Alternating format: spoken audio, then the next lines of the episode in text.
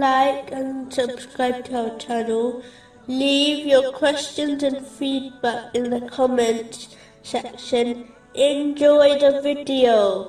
I read a news article a while ago, which I wanted to briefly discuss.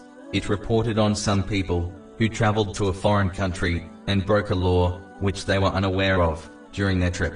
It is important to understand that the famous statement, ignorance is bliss, is not true, especially in respect to religious affairs and the hereafter.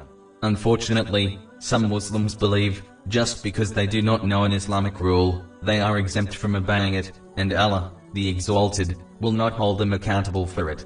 This is the one of worst types of ignorance, as Allah, the Exalted, has made it clear that there are no excuses, and Muslims must learn and act on the teachings of Islam. In fact, the Holy Prophet Muhammad, peace and blessings be upon him, declared this to be a duty on all Muslims, in a narration found in Sunan Ibn Majah, number two two four.